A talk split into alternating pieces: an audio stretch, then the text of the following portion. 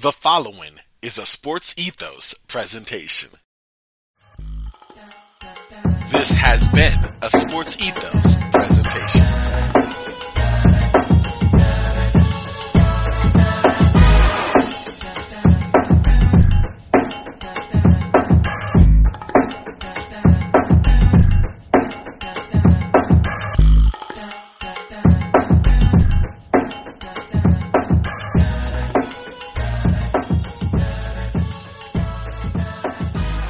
Yo, yo, yo, welcome to another episode of Roundball Ramble. I am your host, Corbin Forge. Follow me on Twitter at Corbin NBA. This is a Sports Ethos presentation. Like the intro says, so check out Sports Ethos on Twitter at Sports Ethos online, sportsethos.com.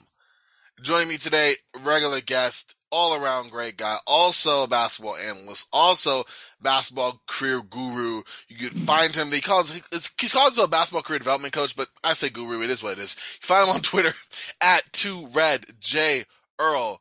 His name's Josh Earl, ladies and gentlemen. Josh, how you doing, bro? I'm tired from a, a long Father's Day thing, but uh, doing well, my friend. Glad, man. I'm glad. Definitely happy. I mean, good Father's Day for all. Happy Father's Day, just in general. Just in general for all who who Shout out to all the good dads. There you there. go. Yep. You often don't get enough uh, love and affection in in the general world, but uh, and there are some some bad dads out there. But shout out to all the good dads. hmm There it is. That's that's it's gonna be all past, present, and future. Salute. That's what we say here. Um, but we are here for part two. Uh, two weeks back, a couple weeks back, I want to say we, me and Josh went and did our NBA lottery team questions. Fifteen questions, fifteen teams. Yeah, that's what we did. Um, fifteen questions because we did one for a team that I think it was the Lakers Pelicans one.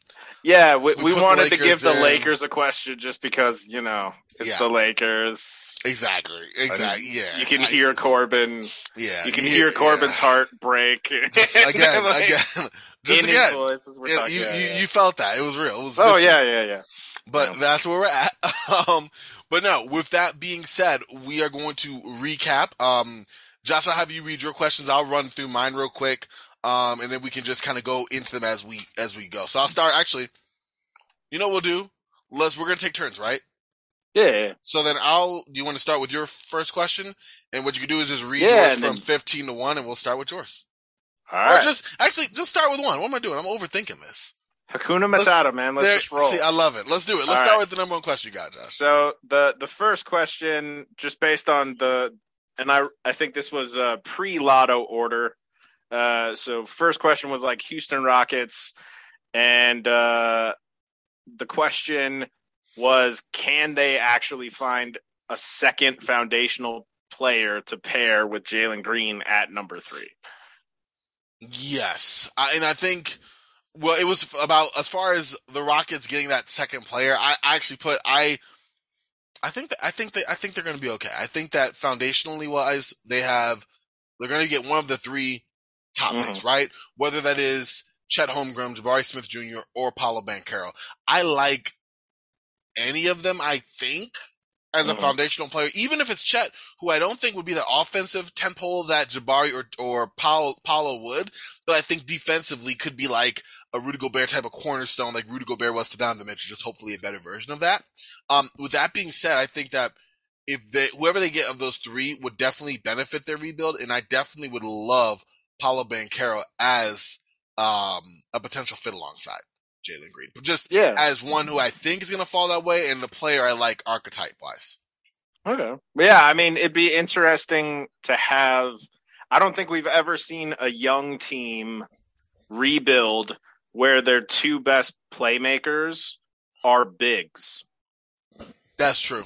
That would be interesting with Paolo and Sengun. So, and and let's be honest, KPJ and, and Jalen Green aren't exactly uh, playmakers, No, at, at least not right yet. Yeah. no, and KPJ extension eligible. They have the Rockets have a decision to make Yep. on him. Uh, you know, a bit of a from what we at least know, volatile personality and someone who's talented, but has had some bumps. So it's going to be interesting to see how the Rockets handle that entire situation.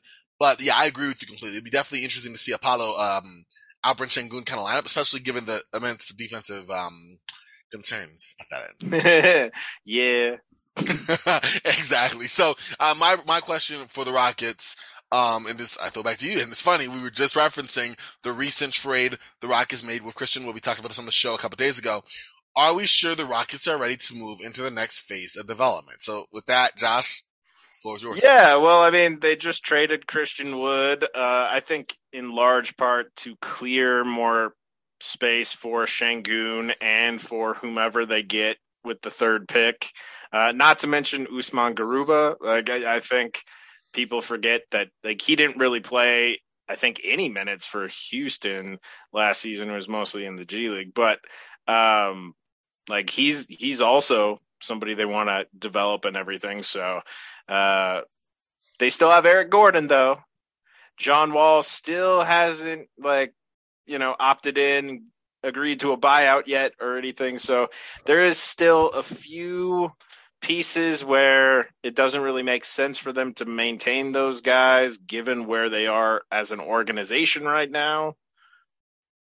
So there, there's probably a couple more shoes to drop when it comes to Eric Gordon and John Wall, which probably be a trade and a buyout respectively, but we'll see what happens.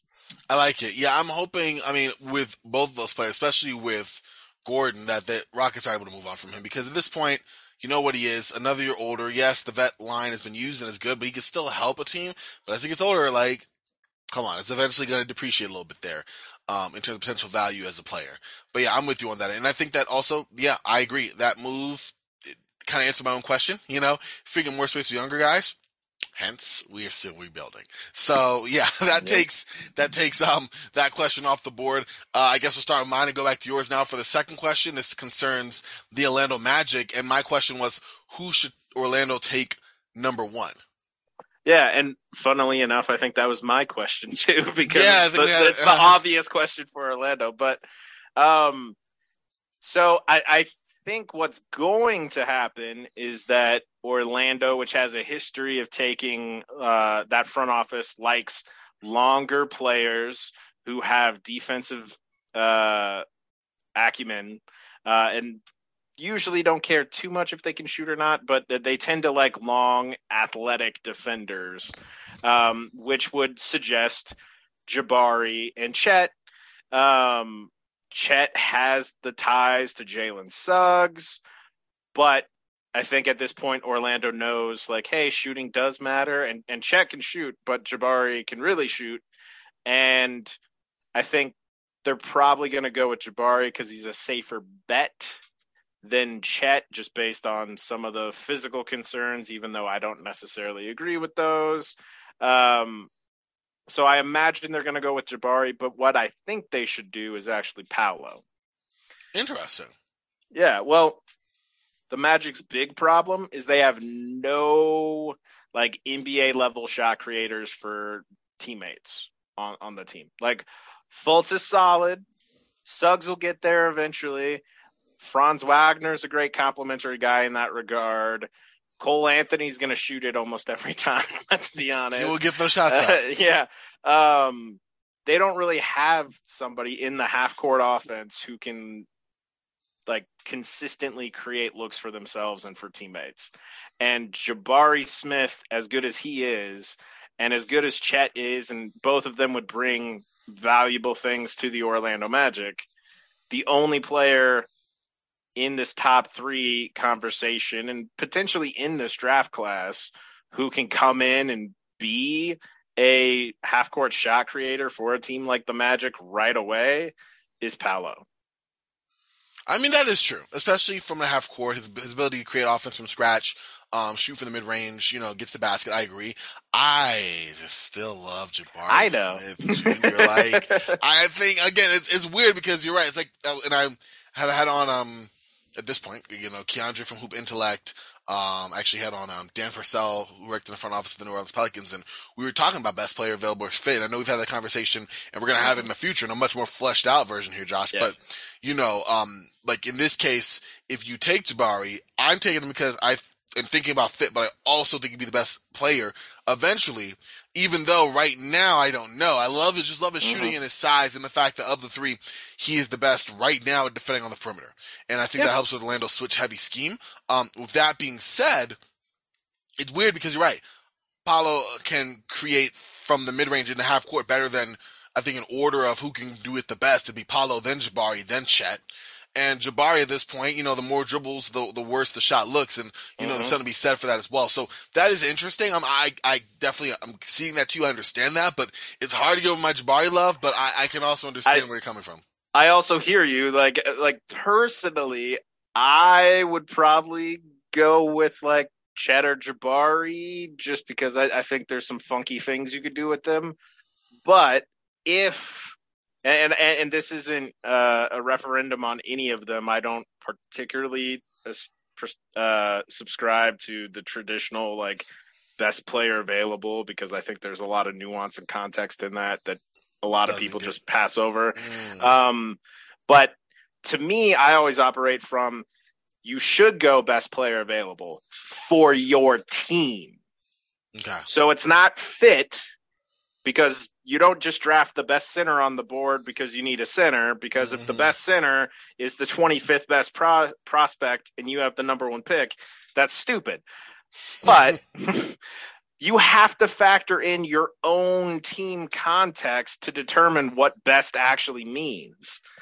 And I, I feel like the biggest issue for the Magic, the thing that would elevate them the quickest, make them improve the most, is having a consistent shot creator in the half court. And right now, their quickest avenue to that, barring some free agent wanting to sign in Orlando, is going to be Paolo. Yeah, that makes sense. You made a good thorough breakdown of that, and I like the fact you said like, yeah, best player available, but you have to take into heavy consideration your team construct and how that player fits in. Um, again, shadowing something that Dan Purcell also said, which is like minutes. Like if you're gonna take this Yeah. guy, like is there minutes for this guy to play? Minutes for him to actually get that run.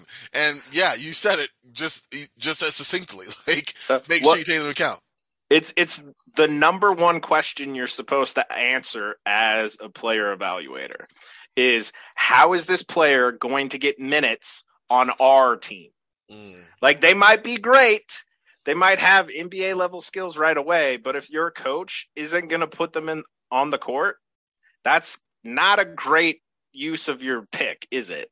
No. So like you you have to factor in this context, and, and it's easy to say so and so might have a better chance of being an all star down the line than another person, but like, do they have a chance to become an all star in your team's context? Because if they don't, then guess what? They're not the best player available. That, And that's, that's how it works. yeah. yeah, yeah, That's the unfortunate reality of the situation at that point. yeah. I like that though. But going to your question for the Endo Magic, um, this was the Same this was question. the same question, so I guess we have the same answer. Yeah, so Let me throw. Uh-huh. You, you said Jabari, yeah. Well, What I- what what specifically about Jabari uh, do you feel uh, makes him the number one pick for the Magic? Well, see, you did such a good job of like, as I knew I'm not would. trying to put you on the spot or anything, man. It's all good. I, I appreciate. No, no, I, I, I understand. No, you did such a good job, like explaining it out. That now I feel I, I still like Jabari, right? I still Yeah, think at six There's a lot to like. yeah, at six ten with the shot. I, I mean, yeah, he takes a lot of tough shots, you know. But I can only imagine, you know, let's say he works on that part of his game. Let's say he gets more reps, being able to be on ball, which is going to be interesting with an Atlanta Magic team that has a glut of guards, whether it's you know Jalen Suggs, Markelle Fultz, Cole Anthony. It's going to be a few, but right now he can still get in a situation where he can thrive because there's going to be so much more space. One, but also he has potential to now flourish in a role where, I mean, let's face it. Beforehand, you had guards who, you know, could penetrate, could finish. Au- Auburn's guards weren't bad, but now you have guys. Yeah, Orlando's offense was, was bad in terms of open shots, Yes. but you had guys who definitely could get to the rim or try to get to Yes, the rim. Whether that was Cole Anthony, whether it was um, Jalen Suggs, even though he had one of the worst offensive rookie seasons ever, um, whether that was um, even a Markelle Fultz in the mid range or get to the Mhm. basket. So I think that having Jabari as like a release valve, being able to do what he does best, catch and shoot, not do a whole lot of thing and not to put the ball on the floor a whole lot, and then maybe integrate him doing some more, whether it is initiating out the pick and roll, which he did a horrible at, but like could potentially gain some reps on. Or maybe that is, you know, putting the, the ball on the floor a few times, um, outside of just a jab step, you know, two dribble pull up, um, into some more working with the ball, kind of flashing out his handles, almost like a Jonathan Isaac, you know, who did Mhm. kind of develop more of that in Orlando. So maybe there's some more, you know, give the magic of a player of the same archetype physically or athletically, but also give him something that the other bigs before have not had. If you look back at the Magic's recent draft picks, you haven't had shooters. Whether you've had a Jonathan Isaac or an Aaron Gordon, like okay, they can get to the basket, they can do this, but they cannot shoot. Well, now let's do the uh-huh. reverse of that. Can we tend say, okay, now we have a bona fide shooter, and now add the attributes of okay, let's get you some reps dribbling. Let's see how you can Mhm. work, you know, with uh, slight facilitating and growing that over time because he is a young prospect. That's what I'm more hopeful for. Um, and I think you have a ready-made thing that is going to fit. Like Paolo's off, you know, needing the ball, you know, kind of from scratch creation is going to be a perfect fit for every team. Orlando, it could work, but I, I could also say it clashing because even though the Orlando Magic offense has not been the best and is not, it's been horrible. Like, it's not for lack of people who can shoot the ball or lack of people who can try to shoot the ball. Lack of people who need the ball in their hands. That's fair. get- yeah, Jabari, you give it to, he doesn't need the ball in his hand. In fact, he almost thrives better without it, at least initially. Okay. So there's another, uh, just quickly before we hop to the next question and the next team, there's another uh, interesting element of like draft theory in this regard, which is what if having the spacing that Jabari Smith provides helps a Markelle Fultz, a Cole Anthony, or a Jalen Suggs move closer to being a half court uh, shot creator in the NBA as well? I mean, that would be ideal, right? To be able to Yeah. kind of can make So like those flourish. Again, that's if you believe in that core. I yes, exactly. Which is which is you know a, a different question. Always a but, different But the kind of idea yeah. of you know maybe the best player available for your team isn't necessarily the one who's going to plug the big hole you have. It's the one that's going to help a player you already have plug that hole. If that makes sense. So, like, let's say by bringing in X player, he alone is not going to fill that need, but by him being his very presence on the roster will unlock Will player unlock X already there. development or then- better opportunities for a player that's already there. Now, I don't I'm not saying that's the case with Orlando. I'd still lean Paolo for them, but that's an interesting thought I think people need to consider more often when it comes to the draft is ultimately you're not collecting talent like playing cards, right? You're trying to build a team, a talented team. And sometimes the best way for you to have a drastic impact on the team is by putting a piece that's already on the team in better position for them to succeed. So you might not be getting the best player available, quote unquote, with your draft pick, but if that unlocks someone else. an extra like 10% uh, uh, um, on a player you already have, doesn't that have a similar impact on the team? And isn't that technically the goal to make the team better? Make a very Just good point. thought.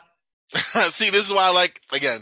This is the type of thinking again that kind of unlocks just the I want to say base level, but I- my initial thought on it. Because you're right, I didn't even consider that. You're right. Like, what does Player X do to the development of other players? I always look at them as independent of themselves, but Yeah. they do play together. And so you're right. How does one's presence integrate that? And I usually can think of it in terms of a. I just said, you know, draft a shooting guard, but you do have a shooting guard. You know, look at when I when we get to Washington. Do you draft Yeah. Washington a shooting guard with Bradley Beal not being there? Because Bradley Beal's going to be there. That guy better also be able to do some facilitating as well, or he's going to be resigned to being a backup shooting guard. That's where I've thought of it. We'll talk about that more when we get there, but I've Yep. thought about it more in that lens. But you're right.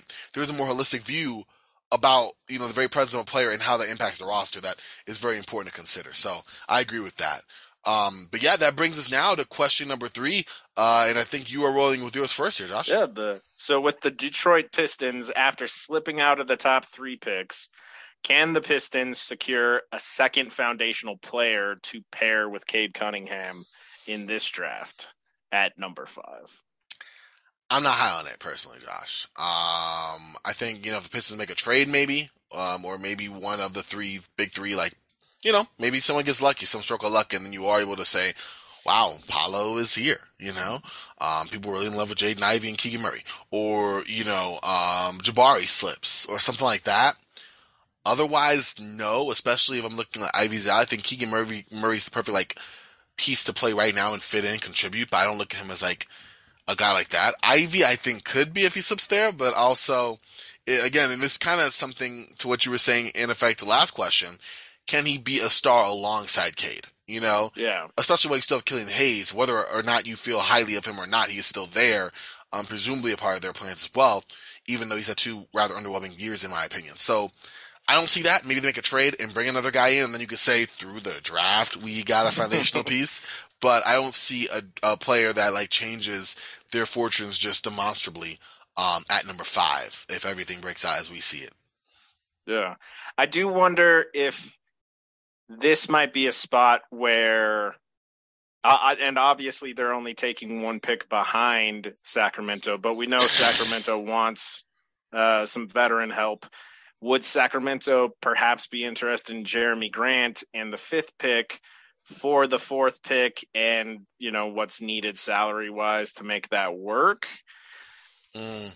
It's, I mean, And, and even then, and you- even uh-huh. then, like you, you, you'd pro, you'd probably, depending on if Sam Presti throws a wrench in everything by taking Ivey, for instance, which there have been some smoke screens out there. Um, I, I think at the very least you could get Ivey in that situation, who could be very interesting next decade, but it they're kind of in an odd spot, and, and uh, they they have the the cap space this offseason to maybe get somebody who can help, but I, I, don't think at five they're likely to get somebody who can be a, a a second foundational piece to to Cade in this draft class at least. I agree. It, it just it's it's where they are. I mean, a trade a trade of more than likely Jerami Grant. I'm sure we get you something. Um, if we can get you closer to that, then yeah. And even then, you're right. See where the chips fall and kind of go from there. But I'm with you. Just on its face, not likely. And I think that that goes to mine, which is can the Pistons find? Now this is a little more general, so maybe not really a foundational piece, but can they find that second shot creator? Because Cade cannot be the end all be all. Saddiq Mhm. Bey is not. He's more of a play finisher. Uh, we already mentioned Killian Hayes. Jerami Grant kind of fit that need, but more than likely he's presumably out the door. So, like, do you think the Pistons can find that second shot creator um, in this draft?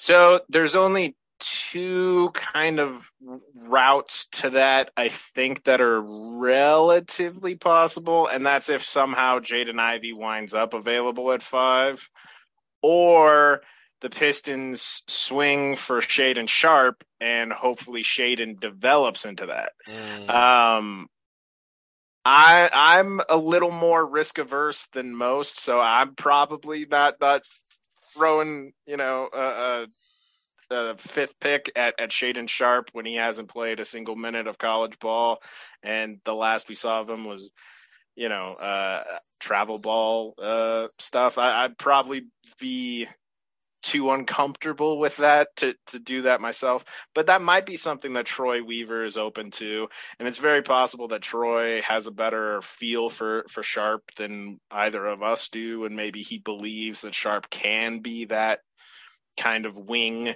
uh, who can complement Cade.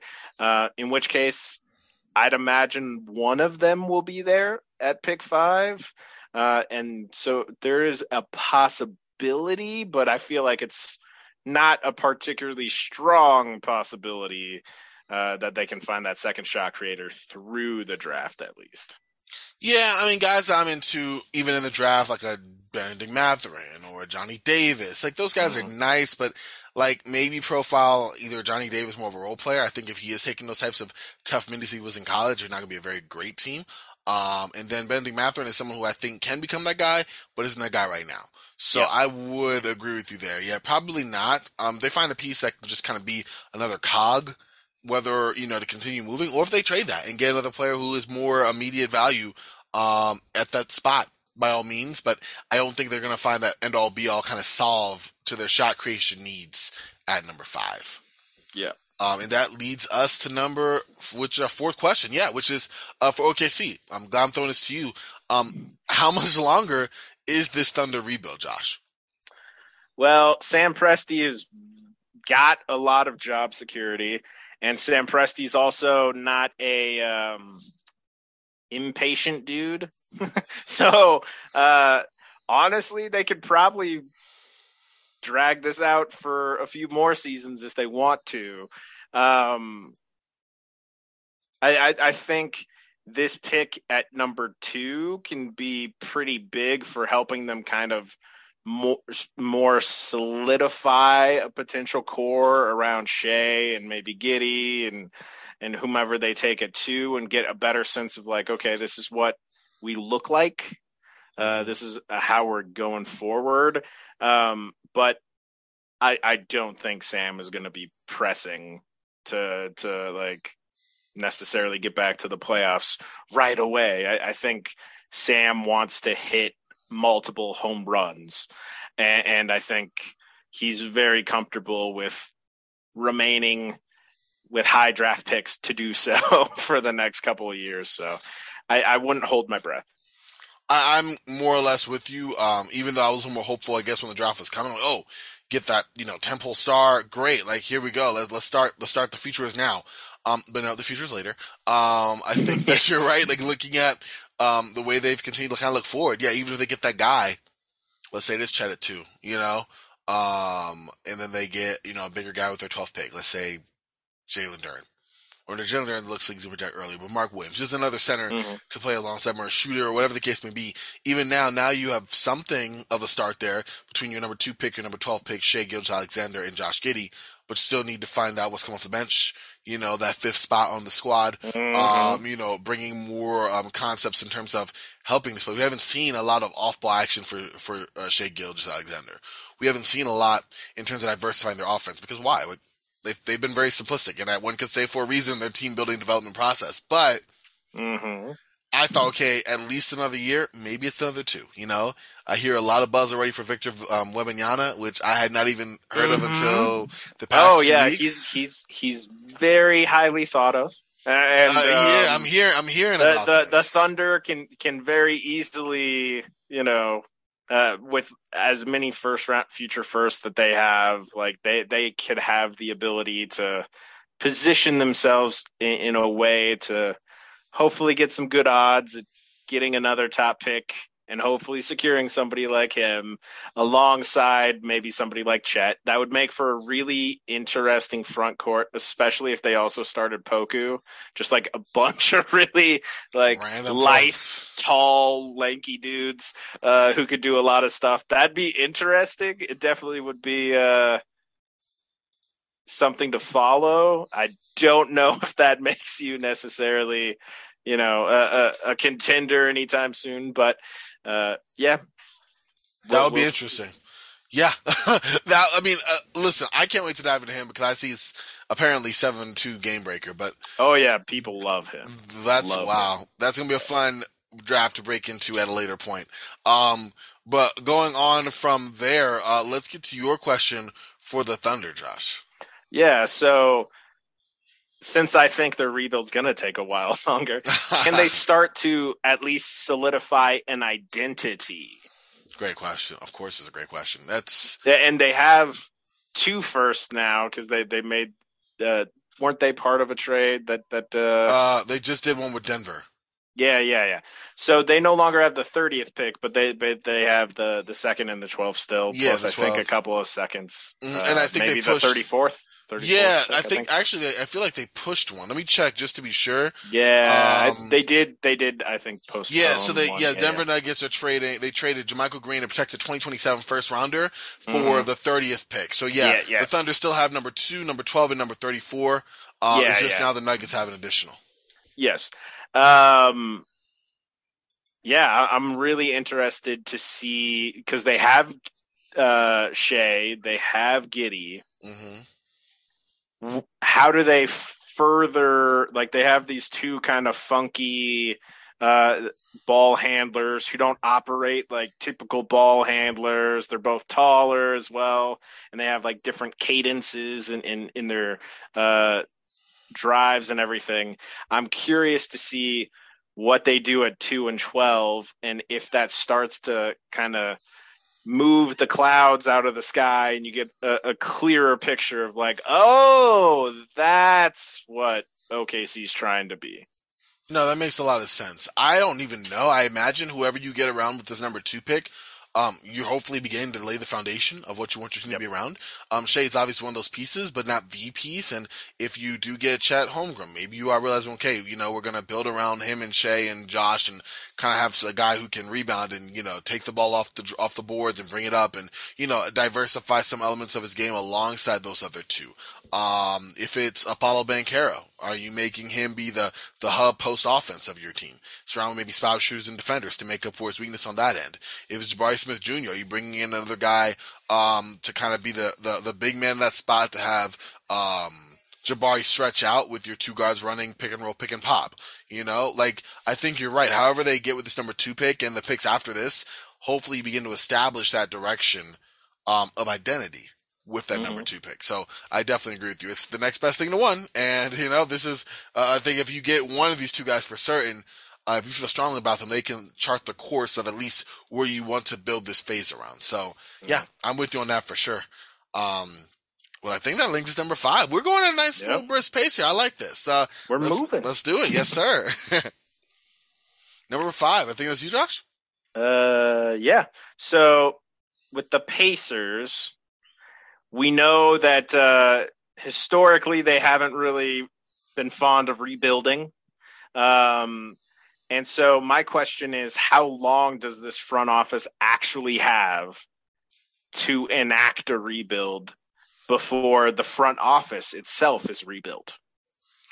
That is very interesting. I would imagine being that this just started, that this will be the year that the rebuild has just officially started, that they get to you know, this year, possibly next, if they decide that a full rebuild is where they chart. You know, keeping an eye on obviously mm-hmm. on Miles Turner.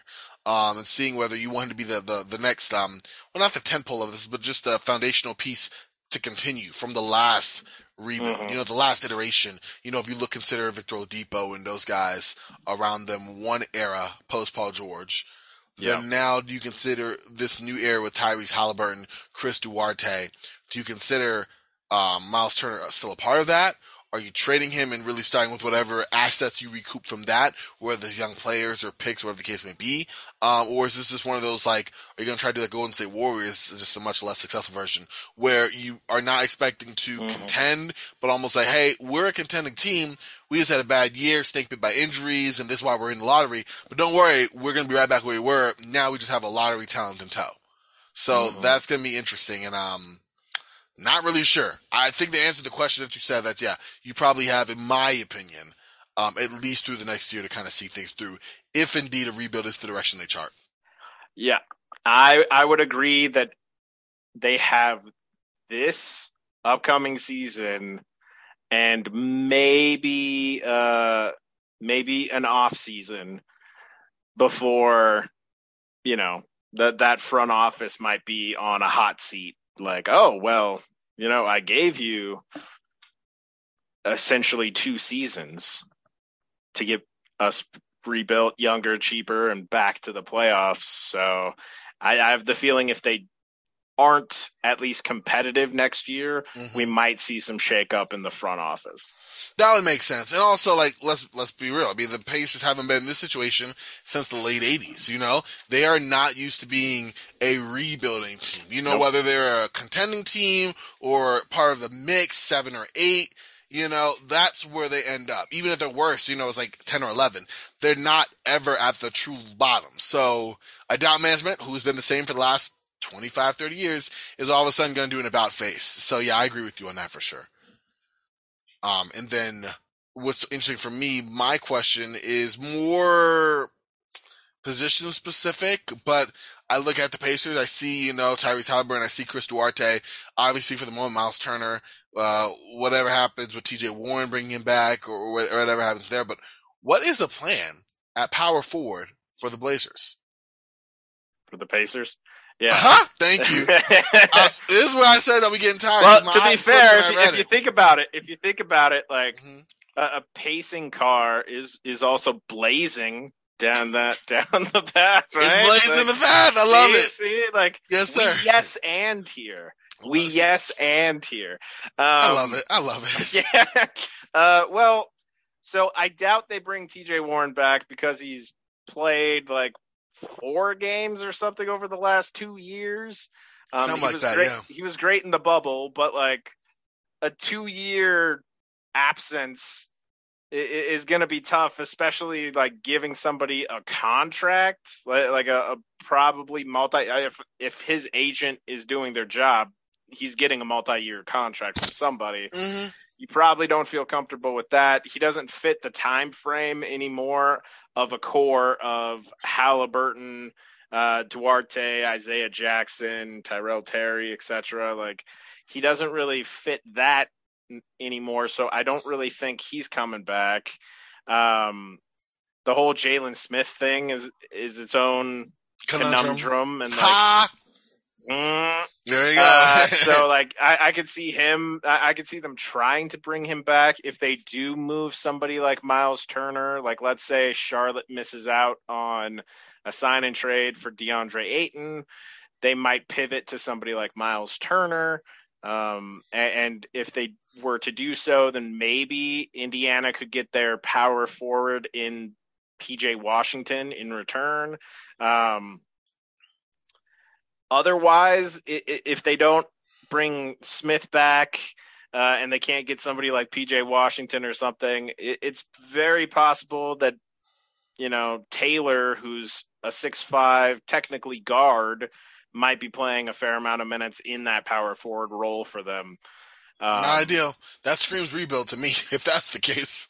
I, I will say he's an excellent finisher and roll man and rebounder. So like Mhm. functionally, he can fill that power forward role for them.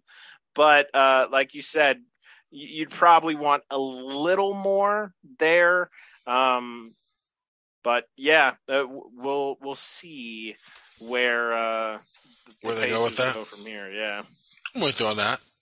And I guess from there, well, now we can actually make the rightful move to the Blazers. And you know, we've talked about them, me and you, Josh, for a minute now. Oh, yeah. So this is this is kind of funny in DMs, just in general, because I've been very, very low on the Blazers uh, since the trade deadline. What? exactly. I've- Low? What are you talking about? You're Listen. constantly telling me how much you hate all the moves they make. exactly. I, I, I lay no bones about it. I'm not, I'm not a big Yeah. fan of the way they've been operating, but you know, you've preached patience. You've given more of a expert kind of analysis on like, hey, this is what you need to chart. I'm still, I mean, obviously, still, I'm still knocking me against the wall. Hence my question. Mhm. But you've been like trying to get me to look at it a little differently. I do appreciate that. But with that being said, we enter the draft in in in what? By the time people listen to this, one day's time, which is crazy. Seventh pick. Yep. Barring any moves the Blazers make in the next couple days here, right? Mm-hmm.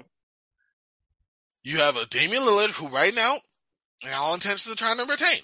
Anthony Simons, restricted free agent. Jusuf Nurkic, unrestricted free agent. You are somehow trying to retool with Josh Hart under contract as your running mate for Dame. Whoever you get in this draft, unless you decide to trade him, I. The, the question is, Josh, what is the plan for the Portland Trail Blazers? Yeah, so I wouldn't necessarily expect the Blazers to actually pick at seven.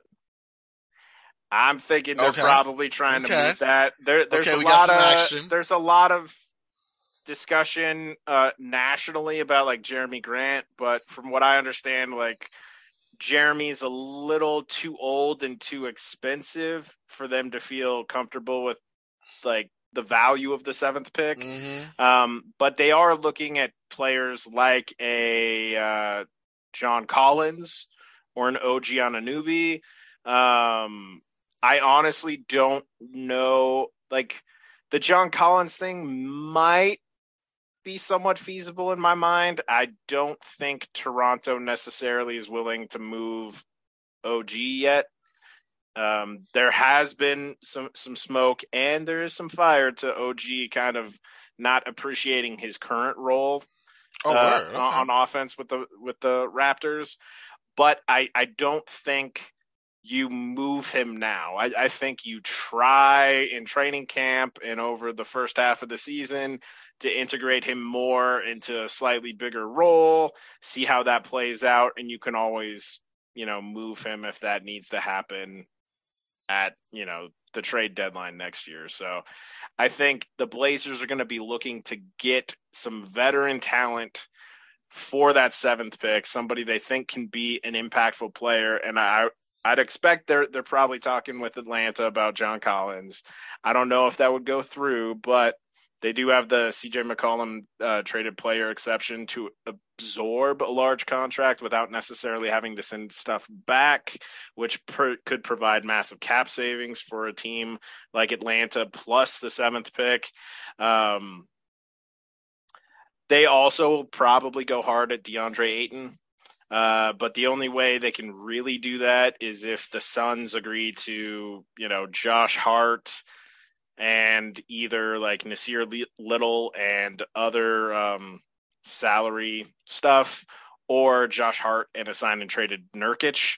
Um, so I don't think they have a clear avenue to Ayton necessarily, but but that that's kind of what they're looking for is, are kind of other big impactful veteran players who can hopefully help right away as opposed to a rookie coming in at the seventh pick and trying to, you know, make the Blazers a strong playoff team while Dame is still here. You know? Yeah, no, I definitely see where you're coming from with that for sure.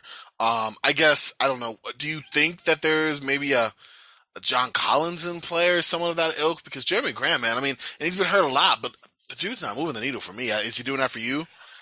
I mean, I, I I like Jerami Grant to an extent, but I can understand if the Blazers don't want to spend the seventh pick, and that that was why they were so eager.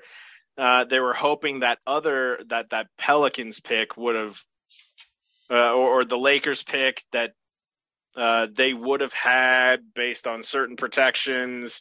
They were kind of hoping for that to come through because they were going to use that to trade for Jerami Grant. Mm. Um, so I, I think it's going to be very chest had they done that. Yeah, it, it's going to be very interesting to see what Joe Cronin and and the the Blazers' new front office do at the draft because I don't expect them to actually, you know, have.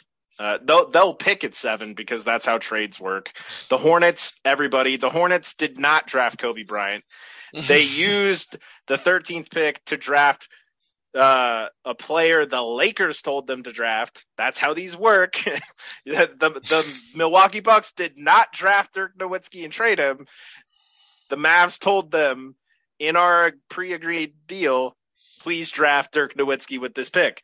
Um, so I, the Blazers will make a selection at seven, assuming they don't reach a trade before then. Um, but I, I, have to believe that the seventh pick is probably more fodder for them to get uh, a veteran who can hopefully help right now. Okay, that makes sense. We'll see. I mean, you make more sense right now than what I've seen the Blazers do. But hey, that that's we'll see where they go. We'll see where they go. We got a couple days to figure this out, or really this week. Um, but with that, we go to the Kings. Uh, and, and I have one for you, and that is, it's very much like the Blazers, um, and what in the world, but how will the Kings screw up yet another offseason? I say this half jokingly, but also question mark. Yeah. Um, it, it's gonna be interesting because with where they are they really probably should just focus on nailing the fourth pick. But Monte McNair, uh, he's he's basically in a lame duck season coming up. Um, and if Monte wants to keep his job, he's he's probably gonna have to break that uh, playoff absence streak. So this is another pick that I think is going to be heavily shopped for veteran impact. Um, it's very possible they stay and they take you know who they think is the best player available who also happens to play the exact same position as their last like three or four draft picks. Um, which isn't a, if you remember our discussion about how Orlando and draft philosophy should maybe work that it's the best player for your team context yes. you might you might be thinking like oh kangs. Um, and, and, it's definitely a possibility. Um, it's also though a, a, distinct possibility that maybe somebody like Sam Presti, who who he's not afraid to to take somebody higher than expected. Uh, everyone always kind of forgets because Russ has gone on to be an MVP and everything that Russell Westbrook at the fourth pick was a huge reach, and hopefully you can hear the air quotes in my. I'm Reached doing them. Corbin can yeah, see the air I see quotes, him. but but uh, he was a, considered a huge reach at that time.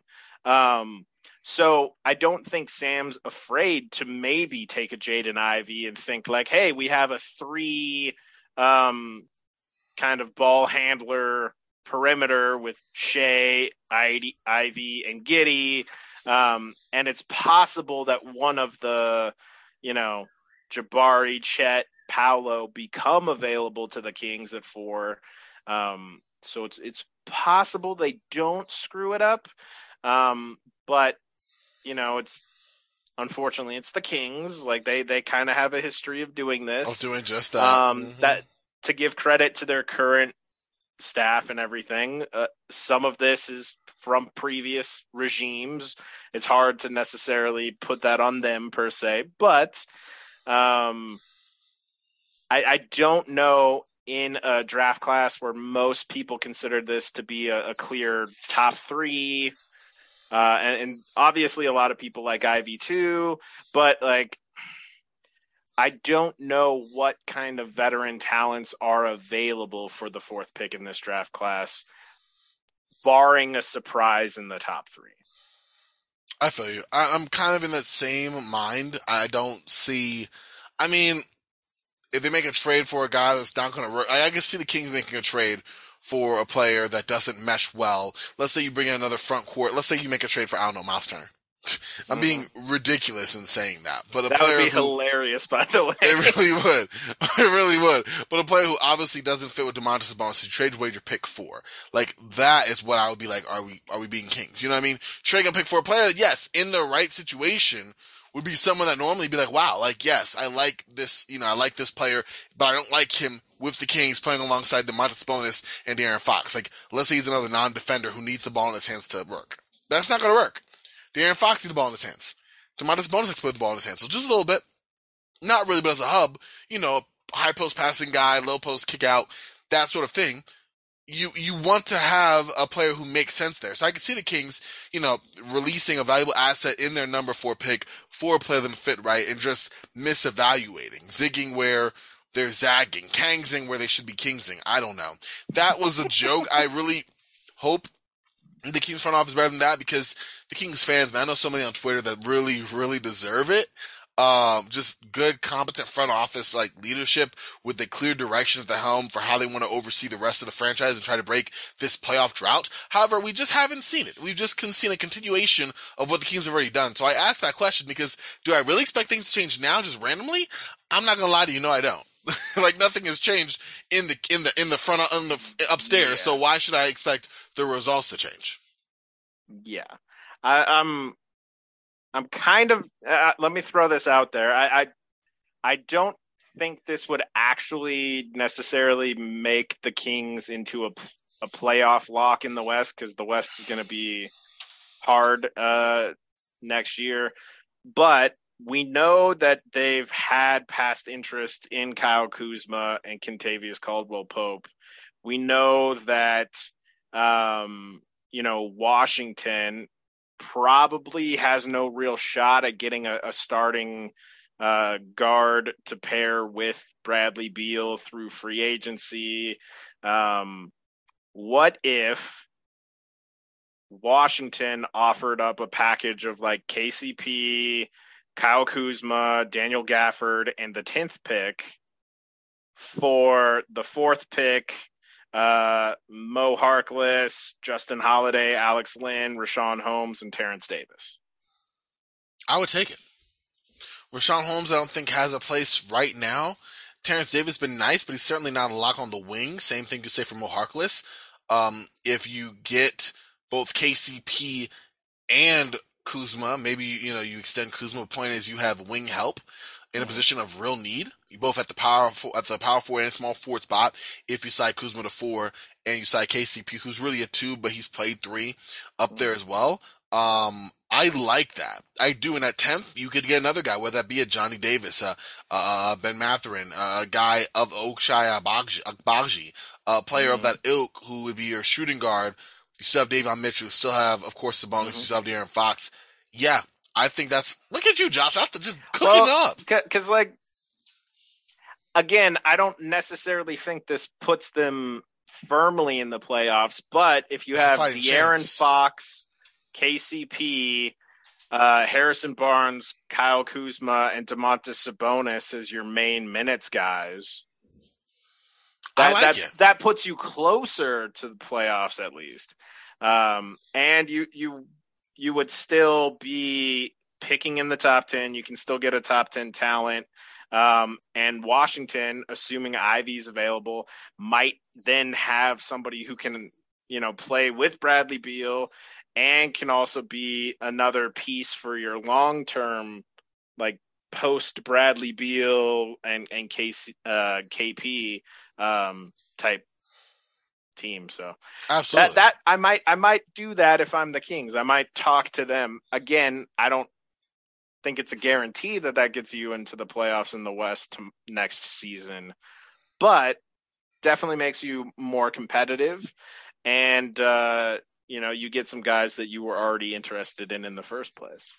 No, I agree. I think that it gives you a much more competitive roster at the onset to at least fight for that spot because now all of a sudden your roster makes more sense, you Yeah. know? And if you, again, draft wisely at your selection, like now you have someone with the 10th pick who I think could potentially be just enough of a nudge considering, you know, that's you're picking from a a position of best player available if you've already made a trade that fills certain needs. So, Mhm. yeah, I mean, I wish the Kings would do something like that. We'll see. Again, I- I'm I'm hopeful. It's possible that they It's do. possible. It's yes. possible that the Kings shock us all and the Kings do amazing. Like they they drafted. Halliburton a couple years ago. they did, and we'll just forget what happened after. Well, I mean, yeah. I'm being fun. I, listen, I'm not. And gonna I like Davion. I like Davion. Everybody like, I, I- Yeah. you know, but it, no. it it would be interesting to see the Kings do something that maybe makes some more sense. Yeah, I, I think letting go of I'm not, I just, I will continue to say letting go of Halliburton was a mistake. Like I love the I loved his fit. I think he played more alongside. You could have got rid of Fox for that matter, and had a whole new young backcourt of Halliburton and Mitchell. I guarantee you, you could not have gotten Sabonis if Halliburton wasn't included. I agree. I guarantee you that was the thing. But- I guarantee you that they offered De'Aaron Fox, and Indiana was like, "Uh, no." And then they were like, "Well, what about Halliburton?" And Indiana was like, uh, "Hold on one sec." Put it on mute. Did a happy dance, and then and then we're like, and then say yeah. yeah, I think we can figure something out. Let, let's talk about it more. Uh, and, and people, we gotta we gotta give Domantas Sabonis some some love. He's a really good player. Like he is an, a legit All Star caliber player. He's a really good player. It's just you already know Halliburton loves the community. You know Halliburton wants to be a king for life, and you know Halliburton's probably your best long term player there. Was committed to the rebuild. It, it yeah. I, I just I won't see. I, I get where you're coming. I just I can't come to grips with the fact that you let go of a player like that. And you're right. I get where you're coming from. Maybe I guess my counterpoint to what you said because you're right. I definitely don't see the the, the um Pacers saying, "Oh yeah, sure," you know, De'Aaron Fox me, instead of uh, Halliburton. A massive contract. Exactly, Fox, and like yeah, Yeah, and again, that just means parsing over the Kings' greater um list of players they wanted, going over their greater philosophy. Because I'm like, is Domantas Sabonis really the guy that you take? Like, is he that game changer? No, I think he needs to run with certain type of players in that way. Like, I don't think he's a sub a from. I don't know. I'm not. That's another conversation for another day. yeah, the point being, if Domantas Sabonis is your answer, I really want to know the question, and that is where we're here with the Kings. well said. Thank you. I appreciate that. But now we, we move on. We spend a little bit of time with the Kings. We I'm had so to. sorry, buddy. I am Oh, so wow. sorry, I said- this, this next one is gonna, as much as Kings fans' hearts have been broken, you're about to hear Corbin's heart break a little. Um, you might even hear. You remember that Simpsons episode where where Ralph Wiggum's heart, like Bart pauses it at the exact moment where you can see Ralph Wiggum's heart Oh, break no. when Lisa says like he doesn't want to, she doesn't want to be his Valentine. Yes. You might hear this in Corbin's voice because the next question goes to uh, the Lakers and how do the Lakers build around LeBron, AD, and Russ with almost no firsts, no desirable trade pieces, and no cap space. So, and I'm so sorry, man. Virtual hug, virtual hug. Thank hug. you. I'm taking. I'm really. I'm holding it tight because um, it's funny. I was asking Eric Pincus about this. I have been going crazy. Uh, I was asking Eric. I was like, "Is it possible, like, maybe get Nikola Mirotic from the EuroLeague or something like that? like, like I like know- the creativity at least. Like I, I like the creativity. Thank you. Like, thank you. And like, is there like, is there a way like stuff can be done to not have? Because you, uh, he, I, I'm big Laker fan, obviously. Rob Pelinka said that he's going to just, just totally reconstruct the Lakers roster, which was going to happen the minute that all those contracts were signed because all of them were to veteran minimum deals. The only problem with that is that due to your financial situation, you're just going to bring in a brand new crop of veteran minimum deals. But then Rob threw in this other wrinkle and said that we're going to get younger. And at that point, I go, how? And everyone I ask has any, you know, some, I, I, we've talked about this. Like anyone, like how are the Lakers to get better? It's always, well, you know, LeBron AD healthy. Let's see if you could trade Russ. Are you willing to part with that 2027 or 2029 first round pick? No. Okay. Well, you already have a cap on you. Um, who are you going to bring alongside? Uh, hopefully maybe a, a guy like Otto Porter Jr. I'm like, oh my God, injury ridden. I don't know. I like the player, but, uh, Mhm. or Gary Mhm. Clark. Oh my God, just found a shooting back, also injury riddled. I don't know. And you bring in all these other players who, in themselves, while solid at one point in time, are now questions concerning a Lakers team that, yes, while Otto Porter and, um, in this case, uh, Gary, I just said it, Clark. Gary Clark, thank you, are, I mean, oh, I didn't mean to say Gary Clark. Wow. You meant Gary Payton. I, no, I meant, um, I'm looking at it right now. I meant, um, oh my gosh, I'm blanking out on the name, Gary Harris. Oh yeah, yeah. Gary Clark, shout out to Gary Clark, also. I, I. I, I, would be shocked if Gary Harris doesn't maybe wind back up in Denver. You know, I've heard a lot about that. Where there's smoke, there is fire, and that does make some sense Plus- for sure. Yeah. But like, if you're looking at like who the Lakers bring, like I just there isn't. I mean, what more two way players? We're getting more Wenyen Gabriel types. You know, I mean, hoping that uh, the Wizards don't pick up their um, guarantee on Kentavious Caldwell Pope and maybe bringing him back. Like, it does not look good. It, it just doesn't. Filling out the rest of the roster with um, veteran minimum after using their mid level exception. Like, yes, great. We have um, a, a Laker, by the way, in Kendrick Nunn, who didn't play all last year. At you know, let's see what he brings to the table. Like, this is depressing, dude. Honestly, it's depressing to talk about. I don't even know. Yeah. Um, you have to roster. I mean, you have, you're going to be rostering ten minimum players. Basically. J- Basically, at some point. I mean, at this point, I mean, you Mhm. were already rostering ten. Now, I mean, you got a few other guys. You have LeBron, AD, you got Reaves. THT, Yeah. Reaves, Stanley Johnson, Nunn. Gabriel, Yeah. and yeah. none. That's it. Yeah. Can we bring back Malik Monk? I like it, but based on what we saw on his Instagram, and I hate that I'm saying that, Probably it not. seems like he's probably going to get the money. Yep. yeah, he's gonna definitely going to get money. Because that was Yep. the one off-season move the Lakers Mhm. actually nailed. You know, a guy who produced, who was young. The only problem is he couldn't be retained because we didn't give the middle level exception no to bird him. rights. Yep. We gave we gave it to Nunn. And I mean, on his head, based off of last year, I did it, but it's just. I'm sorry. I'm I'm, I'm having a conniption. We're stuck, Josh. We're stuck. Uh, yeah, it, it's and it's it's a weird situation too because there's not a lot of clear avenues beyond like getting people to sign for minimums or or the taxpayer mid level because everyone everyone and their mother and, and yes I'm sure there are Lakers mothers on Twitter and stuff who are who are saying this as well Mhm. I, I I don't think it's hyperbole to say that um, uh, for some reason thinks like, oh, well, we can move THT's contract Nunn and the 2027 first, and we'll get you know an impactful player. No, you won't. Nah, that I- works, I'm just I'm just saying it outright. Like Nunn didn't play last year.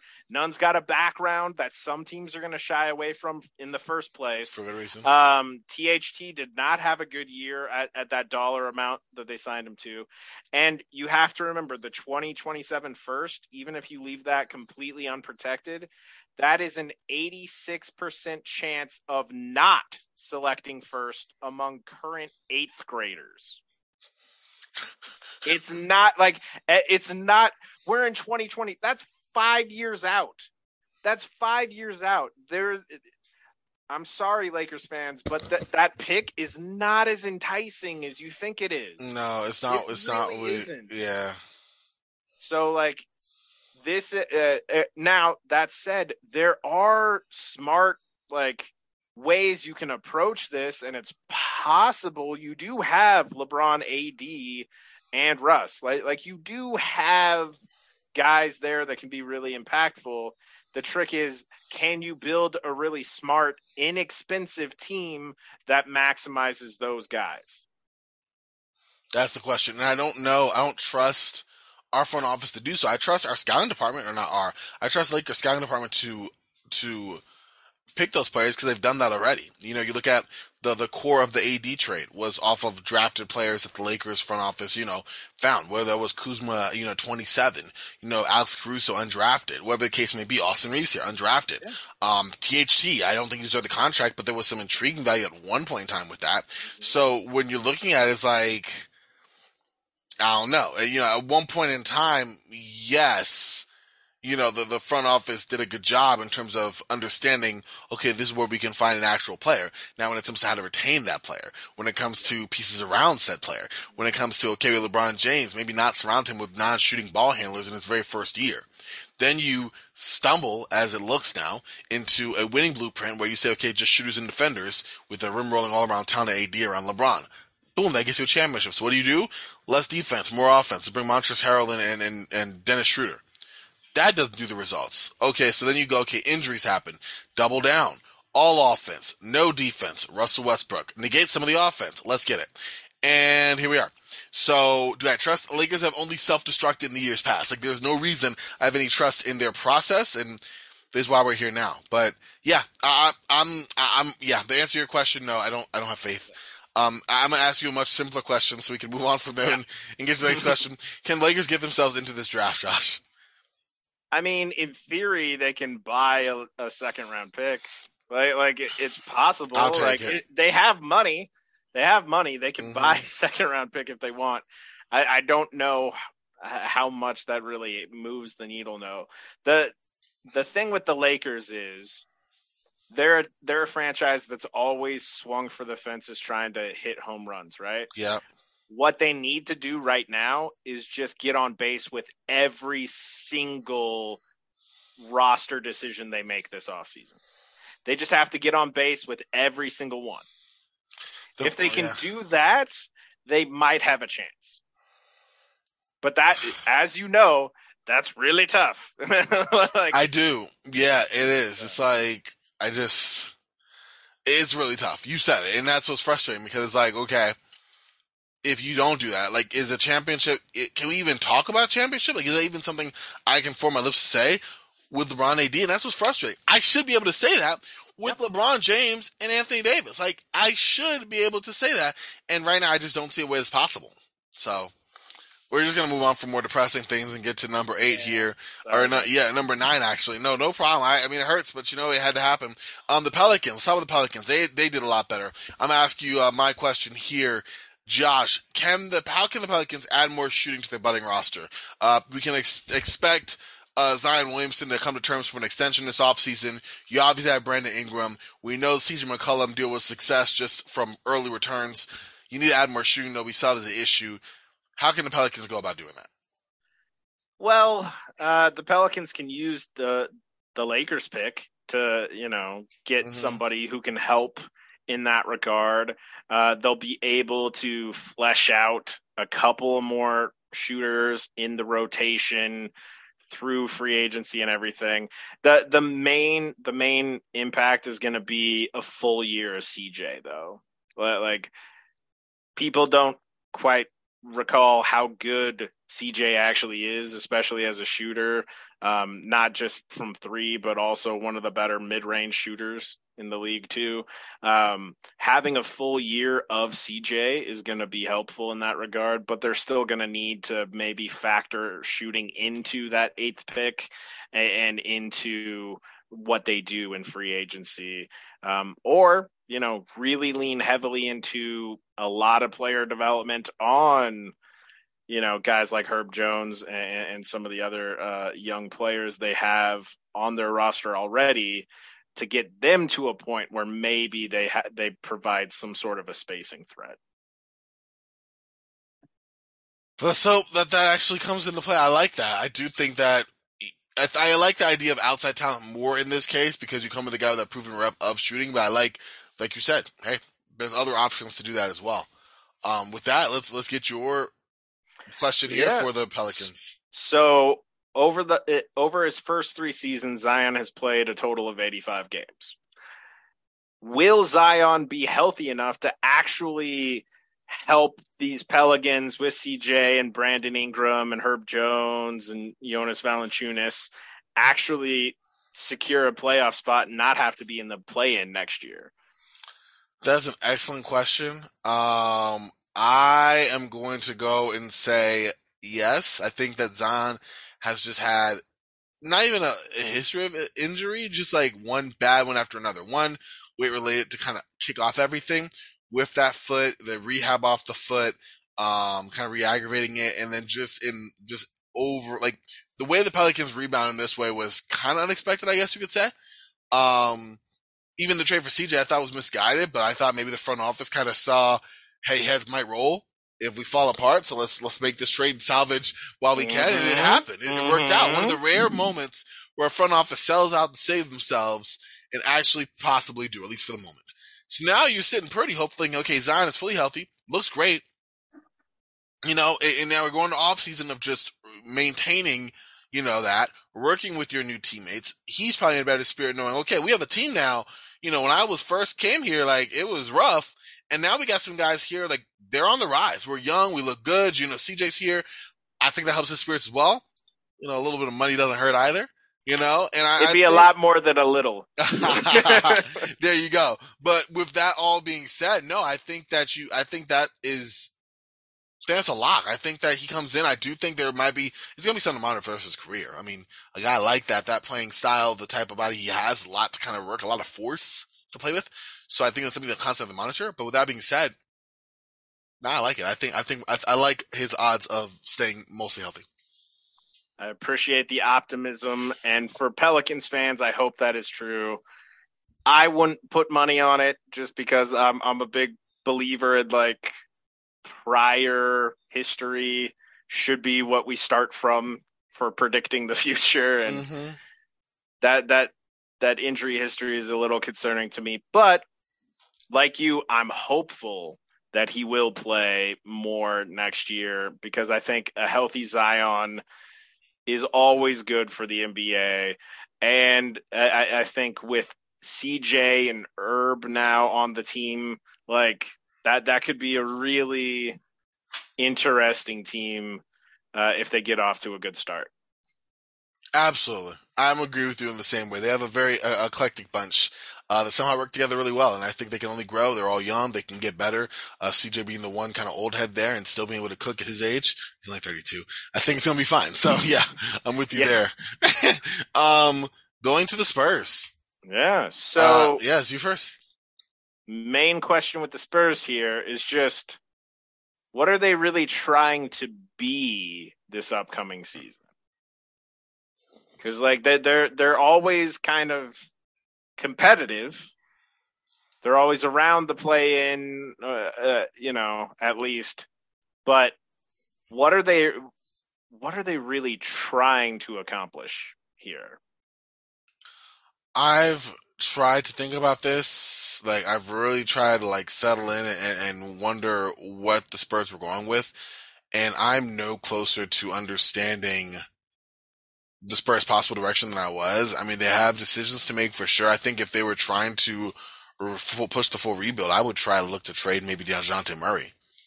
You know, I would look to maybe looking at um Jakob like moving some of these guys that are in their prime, approaching their prime to fully reset, but they still have them. You have Lonnie Walker, restricted free agent.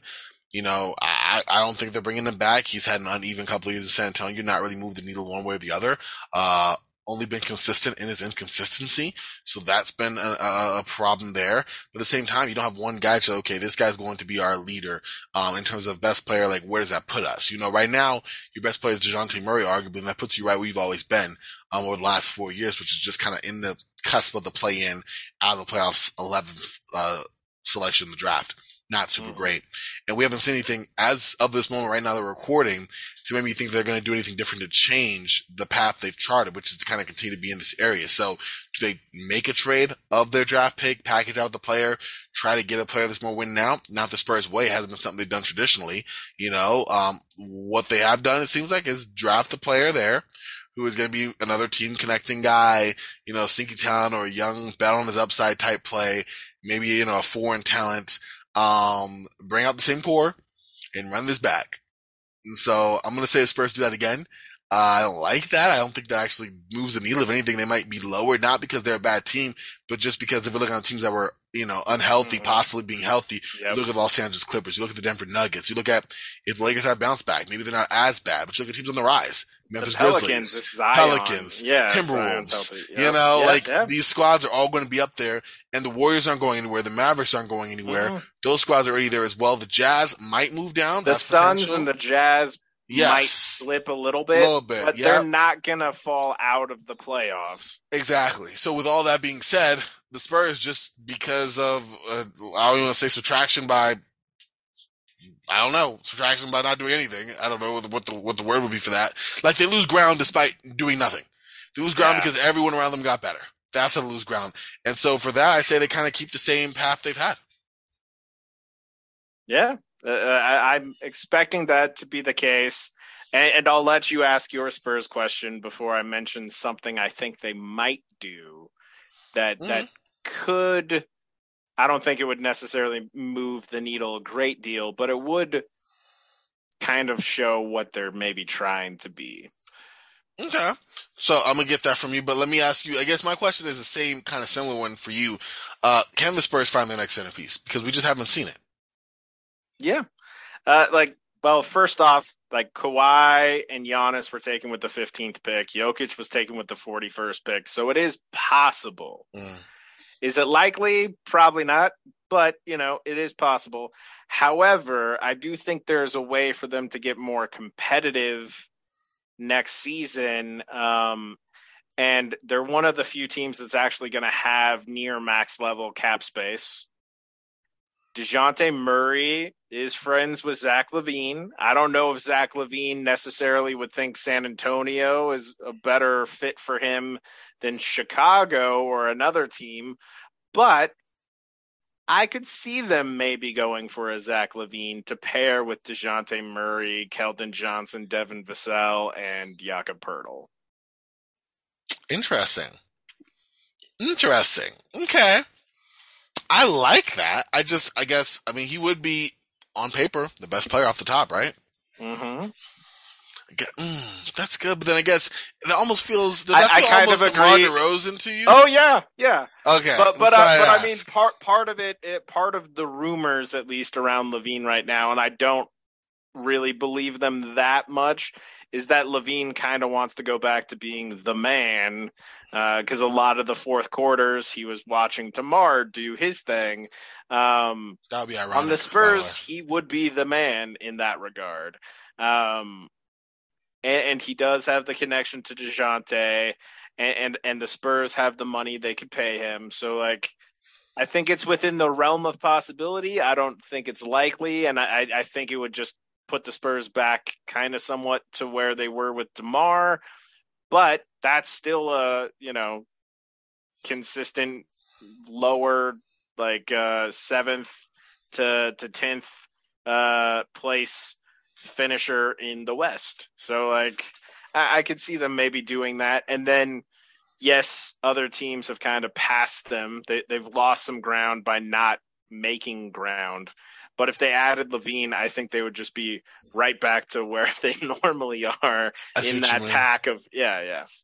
Yeah, they'd be right back there. No, it makes sense. Uh, you scare money don't make none in that way. Mm-hmm. So I'm with you on that. I just, yeah, that's better than what they have now. I would rather take that option than just trying out the same group, especially if you have um, Gregg Popovich again at the helm.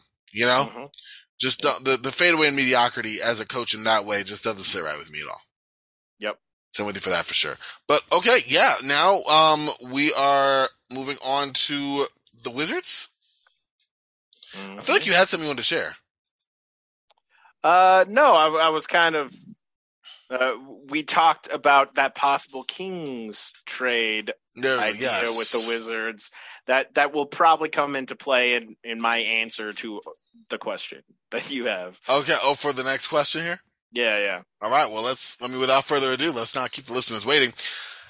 Where is the Wizards' next long-term backcourt partner for Bradley Beal? This is presuming that Beal does not turn down the money to go team up with he Dame Lillard. turn down the money, as I've heard. yeah, exactly. yeah, yeah. presuming that he will stick around. Um, which I don't know about you, Josh. That seems to make sense to me. Um, so that being said, you're the Wizards. You've gone through, you know, the point guard potpourri, uh, year before, alongside trotting out, um, Spencer Dinwiddie. Before that year, you had the ever electric Russell Westbrook experience. And before that, you had a potpourri of point guards again. Uh, mm-hmm. before the year before that, we had John Wall. So that's four years and like 13 point guards and uh, combined maybe 500 record. So with all of that being said, Josh, where is that player? Yeah, so I, I did outline a potential way that they could get uh, somebody like a Jaden Ivey by, by making that trade with the Kings. Um, I, I, I do think it's unlikely for them to secure a backcourt, a starting backcourt partner for Bradley Beal in free agency. They, they don't really have much they can offer. Um, they definitely don't have enough to entice Tyus Jones away from the Grizzlies. They definitely don't have enough for Jalen Brunson. Um, then you're getting into guys like Delon Wright, who who you know could help, but but like you know it probably isn't what you're looking for there necessarily. Mm-hmm. Um, the only kind of potential free agent that I think might be interesting here, and you have to factor in that Bradley Beal's probably going to spend more time on ball than off, is maybe going hard at somebody like Gary Payton Jr. Interesting. Because uh, I, it, then you wizard you you add a, a, a strong defender. You you don't necessarily need somebody who's running the offense and stuff. Bradley Beal's gonna have you know the ball in his hands a lot. That's if you're going free agency. I also think the best route for them is through trade, whether that's trying to get you know the Kings' fourth pick and going for somebody like Jaden Ivey, and you're trying to go that long term route, or you talk to Denver, uh, Denver has a, a, big lack of perimeter defense. Um, and Denver also, with Jamal Murray coming back, has some uh, some degree of depth when it comes to point guard. Uh, Bones Hyland had a had a really good rookie year. they feel like he can play some more backup point guard minutes. So if Murray's healthy, Monte Morris and his larger contract might be potential trade value. Um, so maybe if you're Washington, you reach out to Denver and you offer Deni Avdija and Kentavious Caldwell Pope for Monte Morris and Will Barton. I do like that. Mm, I do like that. Because then I guess you get that more, and it looks like the the Nuggets might be trying to make a cash saving move. Mm-hmm. You know, we've heard a little bit. Of, I know Duncan was just recently talking about that, like in regards to, you know, they got some guys who make some money, and maybe Monte Morris be a casualty of that, but would also be a nice fit as a guy who could help his own team. We saw him do it much of this past year in Denver with the absence of Jamal Murray, and yeah, I think I like that fit alongside Bradley Beal, especially because he doesn't need the ball mm-hmm. per se. He can play almost like they expected Spencer Dinwiddie to play, shoot the 3 mm-hmm. solidly off the ball, create some offense as well, but not be relied upon to do so. Yeah, the more I think about that, I like that one the best. And like never turn it over. Which is something um, exactly, yeah, yeah, and and the I yeah I live in Denver, so uh, Jokic is my favorite active player.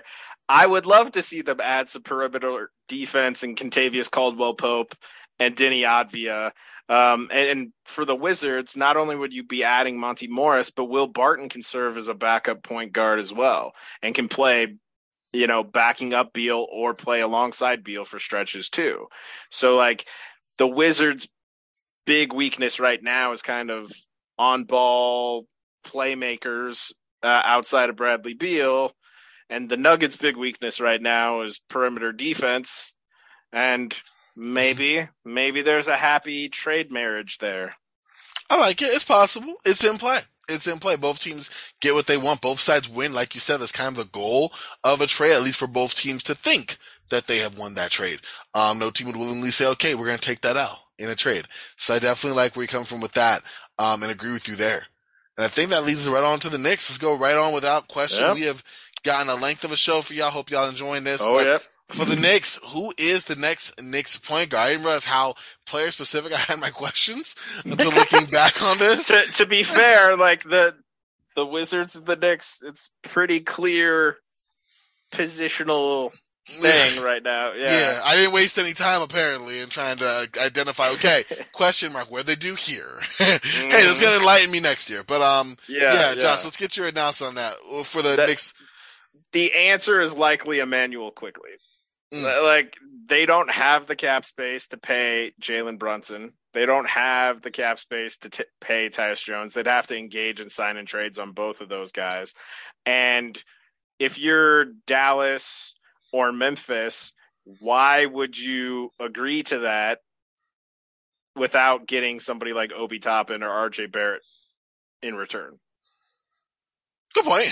I mean, you you would, yeah. Does not. I mean, that's again. If you're looking for value, looking again to win the trade, why would you give up one without getting anything that you consider back in this way? Yeah, I agree, hundred percent. Um, wow. I guess to answer this question, my my my joke of an answer, but also I think maybe the Knicks pursuing in the back end. Maybe it's Dyson Daniels. Um, I was really, Very really high possible. on Ty Ty Washington, but I realize now he's kind of slipping the back. I still like what he brings to the table.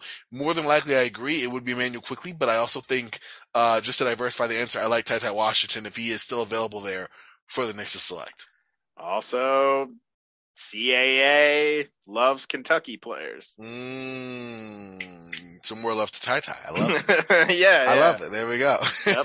All right, your so, next question, sir. Uh, my next question is: Can the Knicks back like bounce back to their their previous year's success while focusing more on their younger players' development? Because they have some interesting young players. They have Quickley Barrett, Obi Toppin, uh, like Mitchell Robinson, who's going to be a free agent, he's still just 24. Like they have some young players who are very interesting, but Thibs doesn't really play youngsters big minutes. Some of them, uh, like RJ has an avenue to time, Quickley has an avenue to time. Obi's kind of stuck playing behind Julius Randle. Um, how, how can they maybe bounce back and get back to some more playoff level success? while also developing those younger guys? That, if I had to answer for that question, I think the one thing at the hope is that, and we just haven't seen the evidence to this, that Coach Thibodeau learns how to, you know, cult, just thoughtfully cultivate the young group while managing to continue, you know, with the play of the senior guard and meld them in a way that you get the youth movement, get their men, especially these guys who are going to uh, eventually be successors in in theory of you know your um, Julius Randles and guys of that ilk, while also empowering RJ Barrett to step up and be more the player that he needs to be. The Knicks fans seem to be.